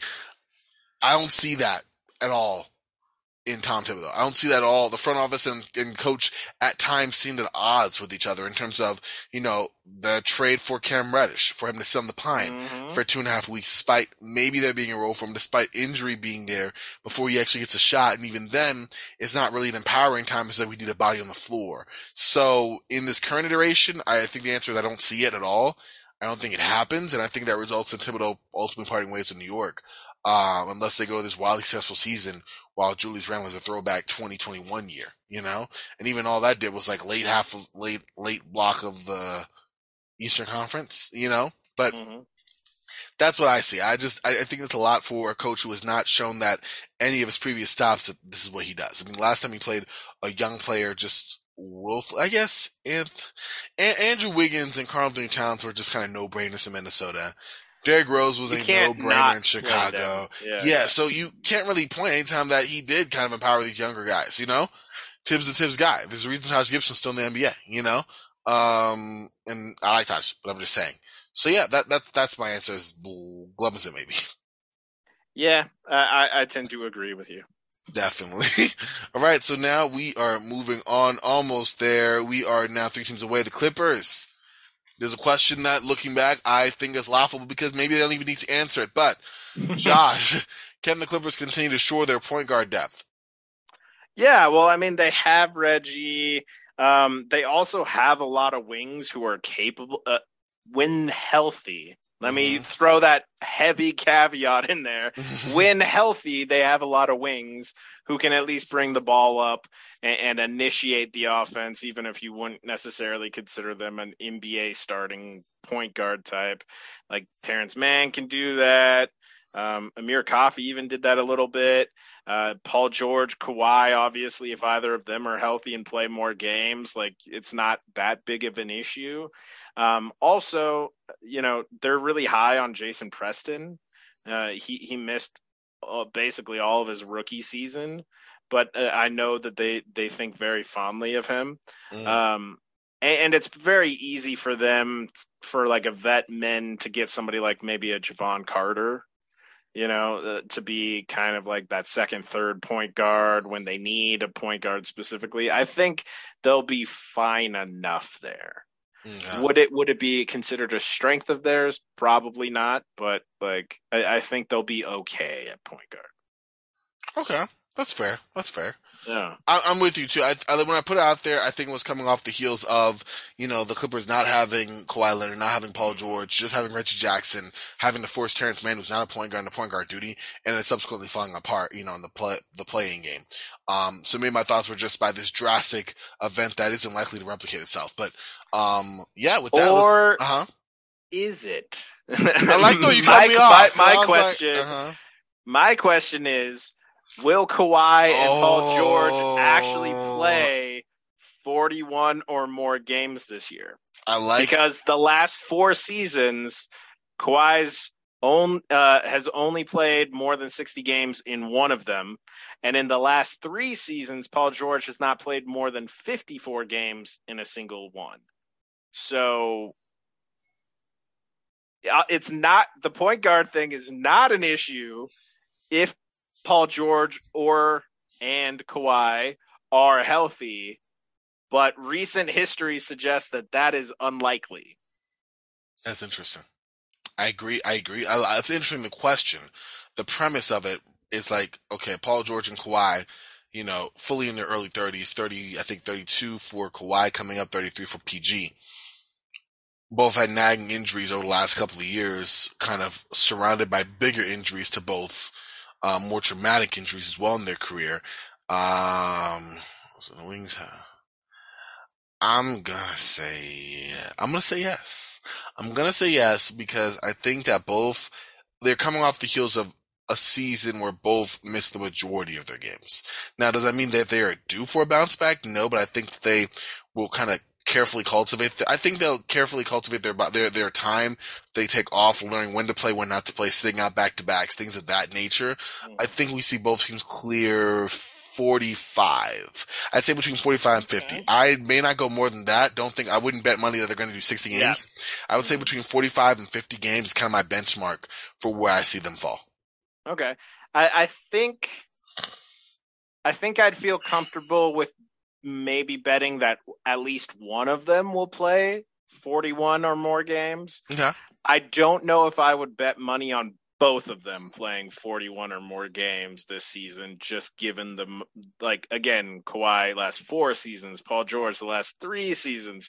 Um, but I, I do think we'll see them on the court more than we have this past season. Mhm. Um, and I think that alone should help the Clippers not necessarily have to be in the play in and not necessarily have to rely on Luke Kennard and Terance Mann to bring the ball up against pressure. Okay. So just enough that they are clear of putting players who aren't built for that in that position. Yeah. And, and uh, here's hoping that both of them are actually healthy come playoff time. Oh, absolutely. because it would be nice to see a full, uh, well, a healthy. I, I I don't know if I'd ever expect a full health Clippers team, but a healthy Clippers team in the playoffs would be very interesting to see. I think. I agree. I, I don't know. I think this is their best chance. I mean, teams only getting stronger. These guys are only getting older. You know, I think the Kawhi's game will definitely kind of hold up. Although, I mean, Paul George game is silky smooth. He's a great shooter too. Both these guys are going to be fine. But like in terms of them being like the key components of a team, like, mm-hmm. okay, they're going to lead you to a championship as they age. I don't know if that's a thing. You know what I mean? I think they both can kind of recede into being secondary players. And if they're going to recede to that, then they already are.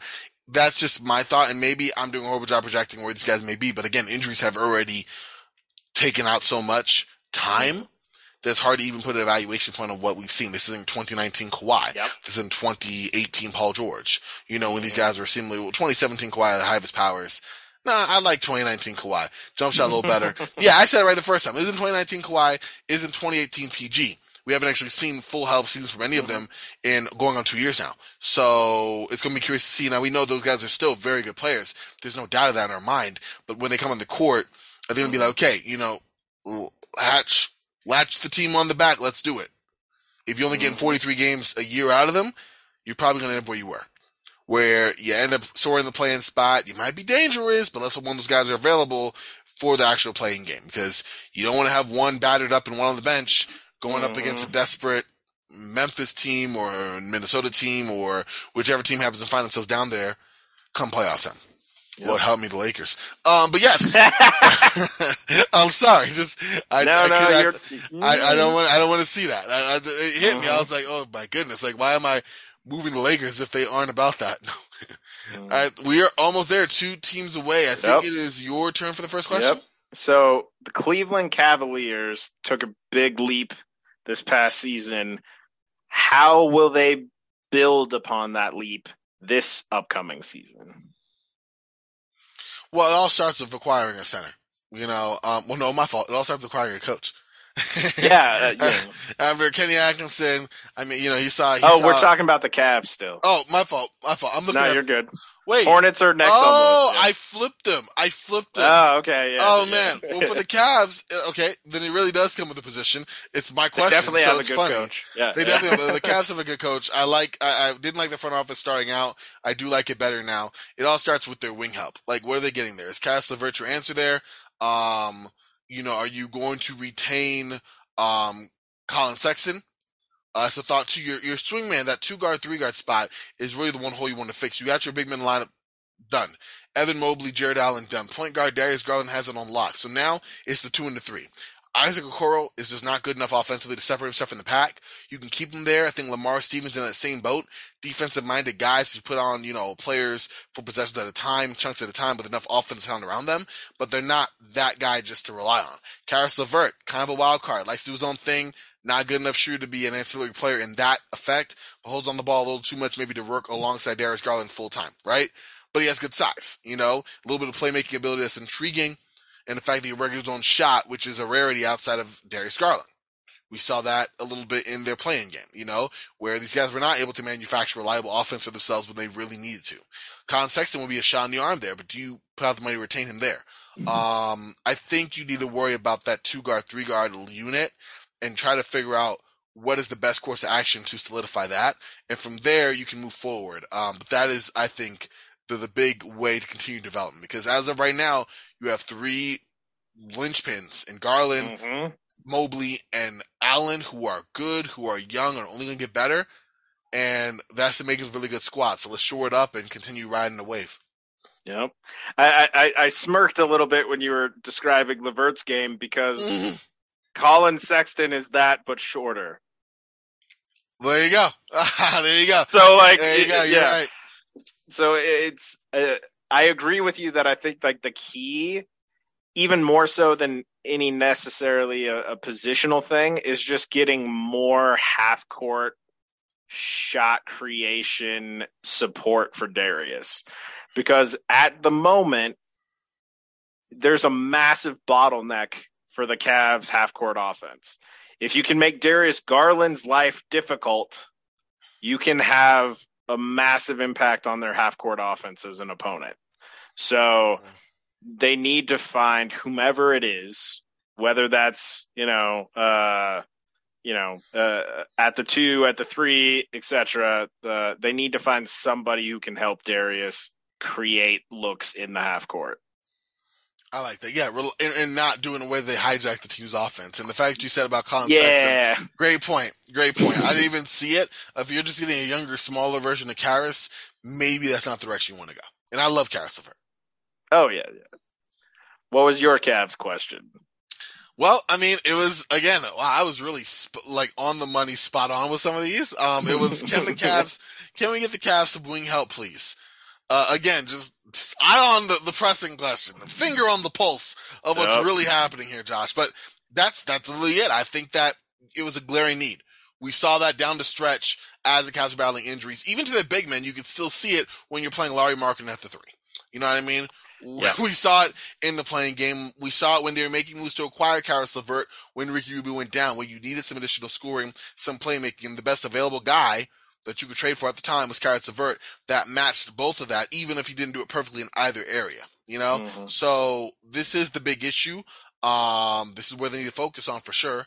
And hopefully that they, they, they can uh, address that, whether it is a guy like a Malaki Branham, you know, in the draft or, um, a guy of that ilk, or if they do go in free agency, I would not recommend free agency for what they're looking for. Um, just looks a little dicey. If you had seen Josh's face when I said that, it was the definition of, ooh, this looks like dicey, Uh, you know? So, yeah, yeah, yeah. it might be more toward the draft, and if it is someone of that of that of that ilk, I would like that. I say Malaki Branham because he does fit size, some playmaking potential, can score in the mid range, good enough shooter. You know what I mean? Can grow a little bit more on that end, but is someone who could fit in a spot of need directly. So that's where I would go with that. But yeah, Yeah. we we saw the issue. Yeah, it's it's a pretty clear one, and hmm you know, I, I think their best chance at filling that is at 14 in the draft. Um, is that going to move the needle enough for them to make another leap next year? And therein lies the question. that that that's where you know maybe they can get something in a sign and trade for Collin Sexton. Um, uh, maybe they can at least back up Darius a little bit. Maybe they can bring Ricky back uh, on a vet deal. Um, you know, if if Ricky's you know healthy again, Mhm. but they they really need to figure out that other shot creator in the half court offense in the starting lineup with uh, Darius and while Lavert and Sexton can get themselves shots, they don't really get teammate shots. Yes. There you go. There you go. And that's that's something that you also need to nail in your in your quest of building a, a contending playoff team. I think we're seeing the Cavs, you know, approaching that status. Yep. All right. We are now on our last one. Wow. And again, I hit you with the direct team need question that wow, I I, I had the yours. exact same question I'm- I'm for them glad. too. Yeah. Okay, so we can just nail it together, which yep. is Just the, the same question. yeah. how will the Hornets get their starting center? Um, how they acquire it. I'm glad that we end with the same one here. It makes perfect sense. Um, that's honestly a big need for them. If we had known the events that were going to happen with the dismissal of James Borrego and the hiring and change of mind of Coach Kenny Mm. Atkinson, then I think we might have a little diversification of our questions, maybe more geared toward Yeah. coaching, front Mhm. office, and we can add on to that if we'd like. But immediately, I think we center is a need. You know, right now Mhm. we've had the Hornets tried out a, a steady assemblage of Zellers and Plumlees, and they've had middling success. And so maybe it's time for a change. And I think that the player they should go after is going to be either Jalen Duren or Mark Williams. Preferably, you hope that Jalen Duren falls because of his youth and upside. The dude is an Adonis, built like a 25 year old, only 18, able to finish above the rim with ease, you know, um, good defender. Not a whole lot you're getting outside of that, but he is someone who's shown some intriguing flashing ability of passing. Um, you know, some nice feel in that way, and he's only 18, so that can grow. And then you're also looking at someone whose jump shot, not great at all. Um, but the fact he's willing to take it, maybe you refine a little bit, make it stretch out to mid range, maybe he can be a threat in time. But right now, all you need is a guy who can be a deterrent at the rim, you know, the point of attack for a defense, um, and someone who can go and finish and give that vertical spacing that would team up with LaMelo Ball amazingly. But you also have Mark Williams, who a little bit older, I'm 20, you know, gonna stick. He's not taking mid-range jump shots. He's not, you know, going to be doing a whole lot of high-level passing or even pretending to do so. What he is going to do is do exactly what you're looking for in terms of defending and finishing on the rim. And he has like a seven, like a nine-inch standing reach or something, jump reach. It's his his his length. I'm I'm going a nine off. foot. Nine foot. He's I'm going said off. nine inch. I said nine inch. That's that's, That's- really that's really not not, the greatest great. He's gonna take that, buddy. Josh. He's gonna take that, and it's gonna be balls off the bottom of the net every day. I tell you. I'm, I'm. Listen, we're I'm punch drunk. We've been going on almost two hours. yeah, yeah, yeah. Good stuff, Uh, but yeah, let's give it to you. yeah. Well, well, like, so I, I do fully expect them to take either Duren or Mark Williams with one of their picks, assuming either of them are available. I do think that's kind of what they're going to do in the draft. I am loath to expect rookie bigs to have a legit defensive impact in their rookie year. People like Tim Duncan and Evan Mobley do not happen very often. You do not get rookie all defensive type impacts. It doesn't happen very often, especially Mhm. for bigs. So I, I think that's their goal for the backup big spot. I think for the starter, they're going whole focused on free agency. And I think primarily they're probably going to try to go for Ayton in the sign and trade. But if I'm Phoenix, I only really want Bridges back in, in that deal. And and if you're, you know, bringing in Ayton but losing Bridges, did you really move that far? Did did you really leap that far? And, and if you're Phoenix, are you interested in Gordon Hayward, uh, and, and maybe uh, like some picks? Does that really move the needle for you in a um, Ayton sign and trade when you're probably going to have several teams try to engage you on an Ayton sign and trade? Not really. I don't know.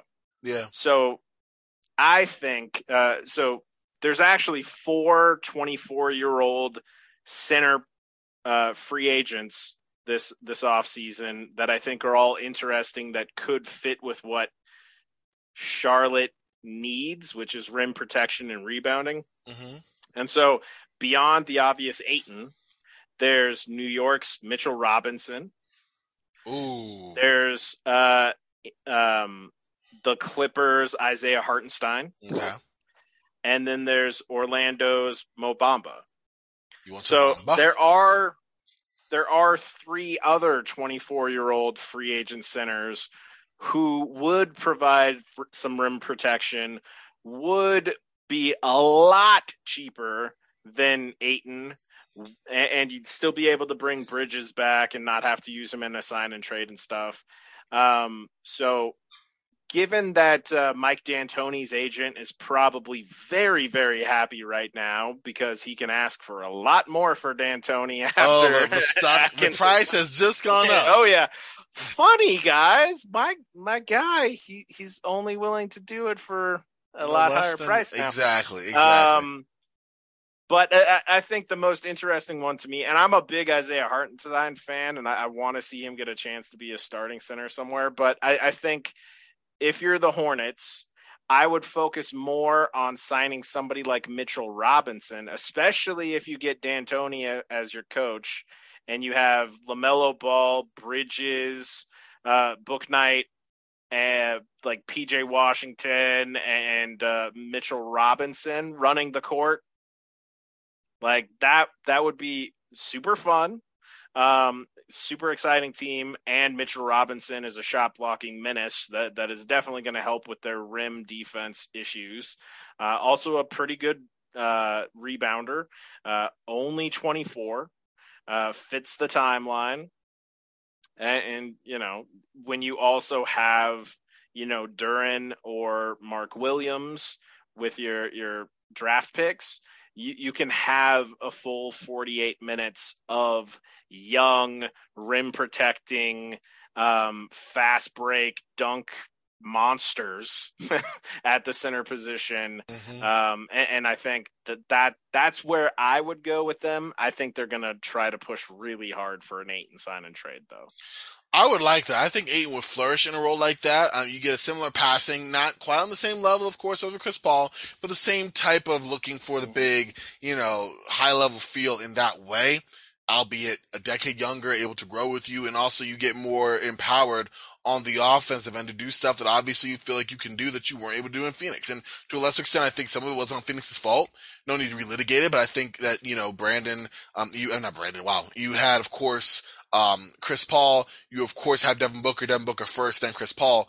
But then it seemed like maybe it was little Mikal Bridges and Cam Johnson. And then it was us turn DeAndre Ayton. And obviously that would cause some feel, some feelings for a guy who obviously considers, considers himself a max level player. Obviously someone's going to get the max, whether or not you think he is or whatever the case may be, you know, that's going to come. And so yeah, I think Charlotte's the best way of him to do that in a way that, yeah, he's not going to be the contender that Phoenix was, but I think it'll also be a team that could potentially win given the right, you know, situation of, of catching fire in terms of, you know, Miles Bridges stepping onto the level. Um, having Ayton, of course, step up another level. Of course, looking at LaMelo Ball to step another level. Seeing how the defense comes together with whoever coaches at the helm, or if it's going to be Mike D'Antoni, supercharge the offense to a point where defense is optional because offense is so dang good. so that is that is where I'm at on that. Yeah. Um, yeah, it's gonna be interesting to see what happens. But that is the, now the one thing I'm truly rooting for. Yeah, I'm I'm I'm. The only concern I have about Ayton uh, in Charlotte is it's mm-hmm. gonna cost Charlotte a chunk, most likely like Miles Bridges in a sign and trade back to Phoenix.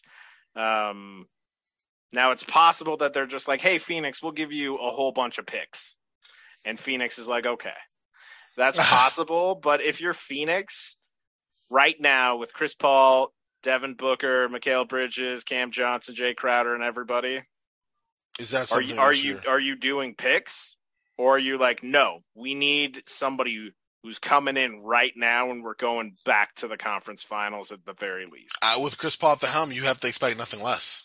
Exactly. You so know, last year before his non guarantee isn't isn't isn't thing you have to consider.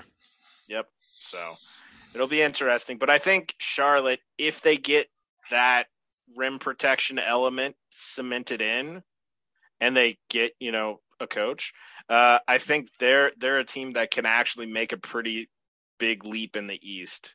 Um, assuming they keep Bridges and they add that rim protection for 48 minutes, I think they can actually make a nice little mini leap. All right. Well, there. I mean, that's what I'm hoping too. We'll see what happens. I can't wait to then, you know, follow up literally just two weeks time, which is how truncated, thank goodness, that the NBA offseason kind of is. You know, we are able to look back and at least project. Mm-hmm. You know, mm-hmm. once what once the end middle of July comes before summer league, yep. summer league July 6th or July July 7th. Before that day comes, about four or five days before that, we already know most of what we're looking for. Yep. That's exciting. Um, and I can't wait to see that happen. So yeah, looking forward to that. But man, this has been a mammoth marathon show, mm-hmm. Josh. We went deep onto all the lottery teams. We were yep. already we were already tired when we started. We both shared that. Uh, I, I, don't think it changed, but I know for me, I wouldn't change it for a thing. I appreciate being able to glean odds from you and ch- and just talk ball and exchange ideas, man. It's always a blast. Always a pleasure chatting with you, my friend. Uh, it, it always makes for a fun uh, end to the day. So I appreciate you whenever you uh, allow me to come on to oh, your podcast. Absolutely, man. You know, we got plenty more coming up down the pipeline, obviously. So a lot of excitement there for sure. But listen, y'all, make sure, please, you are not doing yourself a favor if you are not following Josh on Twitter. Make sure to do so at two red J Earl. Check out contextual scouting while you're at it, or your, Your not- hoops your career. hoops career. Thank you, caught com. me there. Yep. Okay, check that out because your boy is forgetting here. Uh, check it out. It's a lot of good stuff there. I appreciate that. I love that phrase. But anyway, like, check it out, y'all. It's a lot of good stuff there. Learning from literally one of the great minds here. As you see, I do every time I have him on the show. Please make sure to do that. You can follow me on Twitter. Much less illuminating, but still nonetheless entertaining. At Corbin NBA. make sure to do that. Any hot takes? Uh, no Russell Westbrook career projection tweets this year. I said he was going to shoot 36% from three last year. Uh, he shot 29%. So yeah, we're not doing that again. Thank you, Josh, for that. Not going to happen again. Um, but make sure to check me out there as well. Definitely would appreciate it. Um, listen, it has been a blast. You will catch me here real soon. We are scoring the draft. By the time you hear this, tomorrow is draft day. We'll have draft recap coverage. You can bet your bottom dollar we'll have Josh back on here again soon to recap hopefully some of that action as well. Um, but until next time, y'all, for Josh and myself, we are Frosty. Y'all stay frosty and I'll talk to y'all real, real soon. Right, y'all.